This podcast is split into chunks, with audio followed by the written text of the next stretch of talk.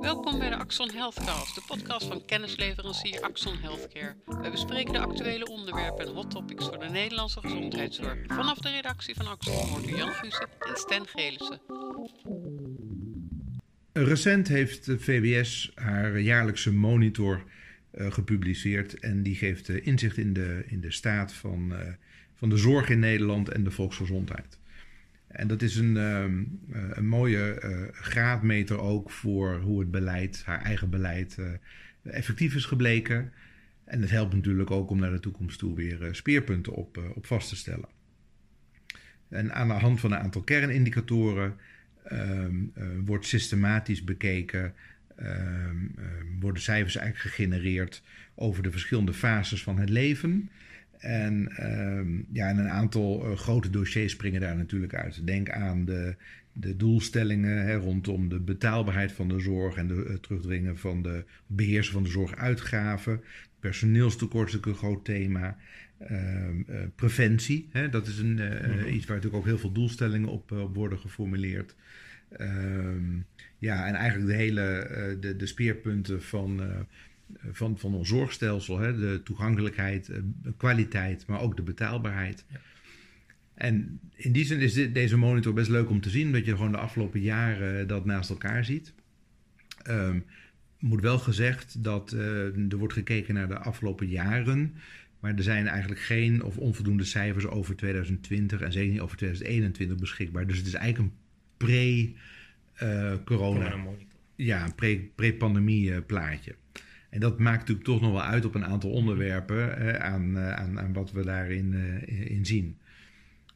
Misschien wel aardig om een paar dingetjes eventjes door te lopen. Ja hoor. Kijk, als je ziet de drie pijlers die je net al noemde, kwaliteit, toegankelijkheid en betaalbaarheid van het zorgstelsel. Dat zijn altijd drie belangrijke thema's waar VWS-beleid zich onder andere op richt. En dan zien we eigenlijk dat het met de kwaliteit en de toegankelijkheid tot zorg in Nederland best goed zit. De vijfjaars overleving van kanker. Bij kanker blijft gestaag stijgen. Die bevolkingsonderzoeken, dat is echt VWS-beleid wel. Die hebben daar zeker effect op. Snellere diagnostiek. Ze lopen ook goed. Ze hebben gewoon heel veel effect op die overleving. Dat is natuurlijk wat in de monitor wordt benadrukt, ja. Maar de vijfjaarsoverleving is natuurlijk ook wordt ook beïnvloed door betere behandelmogelijkheden. Zeker, en dit is ongeveer tussen 2016 en 2019 zijn deze cijfers. Af en toe staat er in die monitor een noot van 2020 hebben we ook iets voor 2016, maar het meeste gaat over die 4 jaar, 2016 tot en met 2019. Ja. Ja, in die tijd is ook een hoop veranderd in de medische wetenschap. Er zijn veel geneesmiddelen op de markt gekomen. Er wordt veel meer behandeld.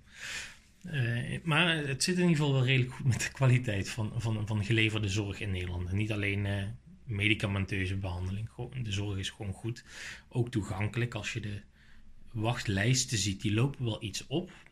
Diagnostiek, dat loopt iets af. Dat gaat sneller. Ja, bevolkingsonderzoeken zullen daar waarschijnlijk ook nog wel iets in te hebben. Of er is betere diagnostiek. Dat kan ook, hè? Betere diagnostische mogelijkheden die er zijn. Ja, de technische ontwikkeling, ook op medtech-vlak staat natuurlijk niet stil. Hè? De patiënten kunnen ook steeds meer zelf dicht bij huis. Denk aan glucosemonitoring of diagnostiek daarvan. Point of care. Precies. Ja. En ook de acute zorg, dat is een ander iets, dat blijft gewoon heel goed, heel snel bereikbaar. De wachtlijst, als je moet wachten op een behandeling in het ziekenhuis, of dat nou polyklinisch is of een opname, daar hebben we bepaalde treeknormen voor.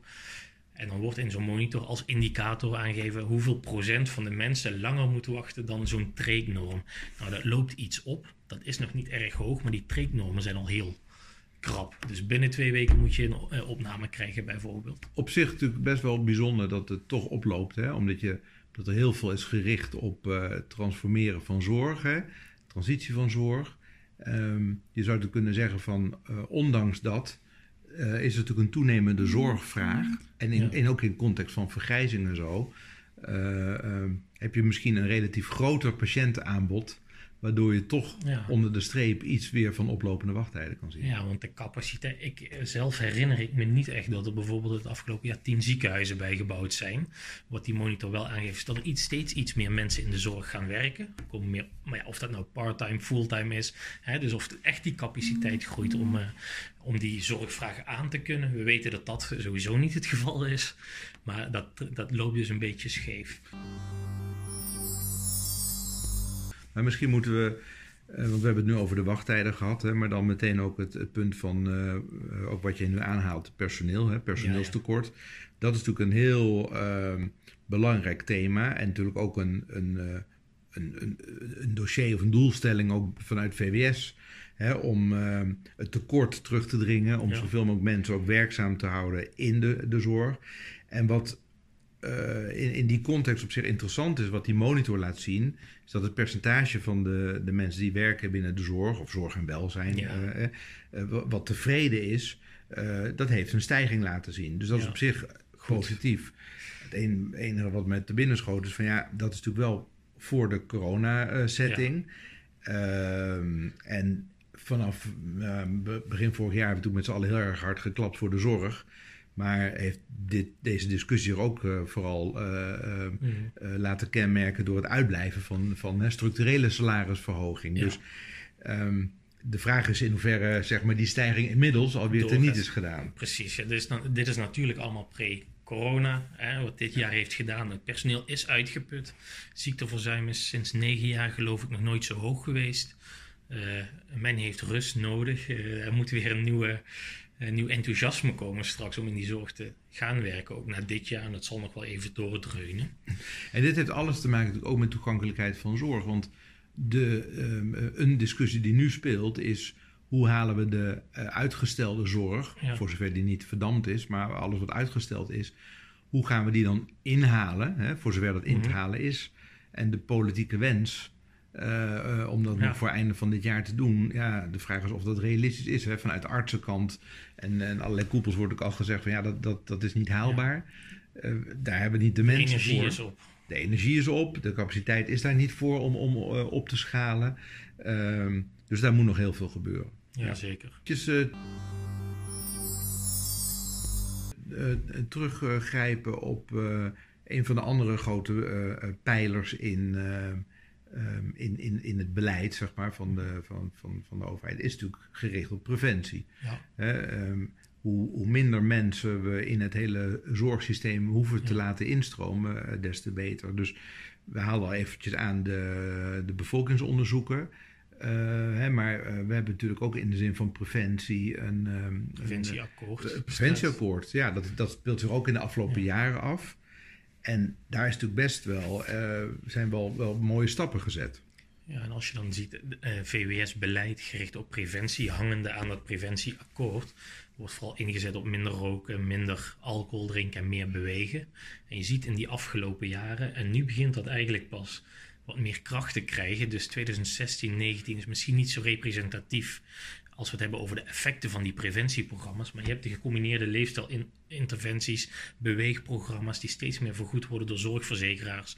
Waar heel veel mensen aan deelnemen. Ook jongeren met overgewicht, ouderen die stoppen met roken en dus willen stoppen met roken. In de tijd ga je daar straks steeds meer het effect van mee. Dus nu zie je niet, wat is mijn investering nou waard van het beleid en wat heeft dat voor effect? Maar wat dan wel wordt gezien is dat er toch wel minder jongeren roken of zijn gaan roken. Ja. Al gaat dat misschien nog niet snel genoeg, hè, volgens de doelstelling, maar dat is wel een effect. Aan de andere kant, wat eigenlijk wat eigenlijk een beetje wordt gemist, is op de andere stukken daarin. Dus je mag verwachten dat ook nog meer resultaten behalen valt. Als het gaat om gezonder eten, bewegen en dat soort dingen. Je kunt dus niet zeggen, VWS-beleid, preventie, dat hele akkoord, al die doelen worden niet gehaald. Dat duurt gewoon langer. Ja. Nou goed, en dan denk ik eigenlijk dat dan zijn er eigenlijk twee grote brokken over, denk ik, waar we eventjes naar moeten kijken. Dat is natuurlijk de betaalbaarheid van de zorg of het beheersen van de zorguitgaven in algemene zin. En dat hangt ook een beetje samen met de mate waarin het lukt om de zorg te transformeren. Dan wel de transitie van het duurdere Pak hem mee het ziekenhuis, de tweede lijn naar de goedkopere eerste lijn en alle vormen die daartussen zitten. Daar zitten eigenlijk twee grote dingen in. Misschien even om met die transitie dan te beginnen. In de hoofdlijnenakkoorden die zijn gesloten is natuurlijk vanaf 2022 de bedoeling dat de volumegroei terug naar 0% is. Ja. Dus in 2022 mag er een bepaald bedrag budget in de begroting dus opgenomen worden om uit te geven aan zorg. En in 2023 moet dat hetzelfde zijn. Hoe dat dan over alle sectoren verdeeld wordt. Ja, dat is voor dan. Ja. Nou ja, en dat is op zich wel interessant. Want je ziet natuurlijk dat daar eigenlijk de transitie een beetje stokt. He, dus ze kijken ook terug naar de periode in die monitor vanaf 2015. En dan zien ze dat als je het vergelijkt 2015 tot 2017 en dan de tweede periode 2017 tot 2019... dat de eerste lijn in dat eerste stuk best wel groeide ten opzichte van de tweede lijn. He, dus daar mag je ook dan een zekere transitie in zien, he, van zorg. Maar in dat laatste stuk tussen 2017 en 2019 al helemaal niet meer. Ja. En we weten ook natuurlijk dat er potjes zijn, de transitiegelden om die beweging wat te stimuleren. Zeker in het begin, nu gaat het beter, maar zeker in het begin was het best wel lang zoeken naar de juiste projecten om eigenlijk voldoende die gelden aan te wenden. Ja. Er bleef best wel veel geld op de plank liggen. Terwijl aan de andere kant zag je dat de transitie stokte. Nu komt dat wat meer los, maar ja. He, dus die transitie komt eigenlijk nog maar langzaam op gang. En als je dan even in algehele zin naar de doelstellingen van VWS op kijkt, van het beleid, hè, dat was natuurlijk juiste zorg op de juiste plek. Dat was toch wel een heel belangrijk punt van de tweede lijn naar de eerste lijn verschuiven. Daar is relatief toch nog wel heel veel werk aan de winkel. Ja, eigenlijk een beetje waar we het nu over hebben. Je wil de zorg op termijn toegankelijk houden, hoge kwaliteit en betaalbaar. Er is een personeelstekort. Dat kun je misschien niet helemaal oplossen. Dus je zult andere dingen moeten gaan verzinnen om die zorg te transformeren in zijn geheel, om met dat mindere personeel kwalitatief goede zorg te kunnen blijven leveren en de zorg toegankelijk te houden. Ja, daar zijn inderdaad dat soort gelden voor. Maar het gaat breder, hè? De kwaliteit van zorg zit ook, denk ik, in. Er is natuurlijk heel veel ontwikkeling, technische ontwikkeling. Ja. We kunnen steeds meer specifieker gericht op een individu behandelen. Hè? Personalized, veel meer targeted. We kunnen qua diagnostiek veel meer bedenken op voorhand al wat voor één iemand goed is of niet goed is. Dus je moet eigenlijk ook de zorg steeds meer rondom die individuele patiënt gaan organiseren. Nou, niet gek dan ook dat die roep ook in de politieke programma's natuurlijk heel sterk was om veel meer in de regio, hè, rondom die patiëntzorg te organiseren. Dus er wordt meer maatwerk. Er wordt gesproken over regio-doelstellingen, regio-budgetten, veel meer decentraal. Hè. Ja. Nou, klinkt allemaal natuurlijk heel erg mooi. Maar je ziet eigenlijk dat er best wel mooie pilots lopen.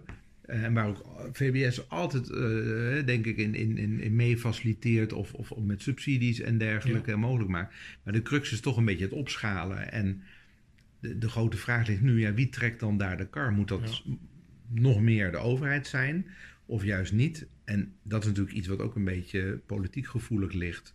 Dus in het huidige bijna dubbel demissionaire status. Dit duurt nog wel even voordat, dit gaat nog wel eventjes duren. Hè? De vraag is ook wel een beetje van in wat voor coalitie kom je terecht met want dit heeft alles te maken met bekostiging. Hè? Waar leg je prikkels neer in het systeem? Moet je meer centrale sturing of minder? Laat je meer aan de markt over of niet? En ja, dat is, dit is best wel een heel complex verhaal.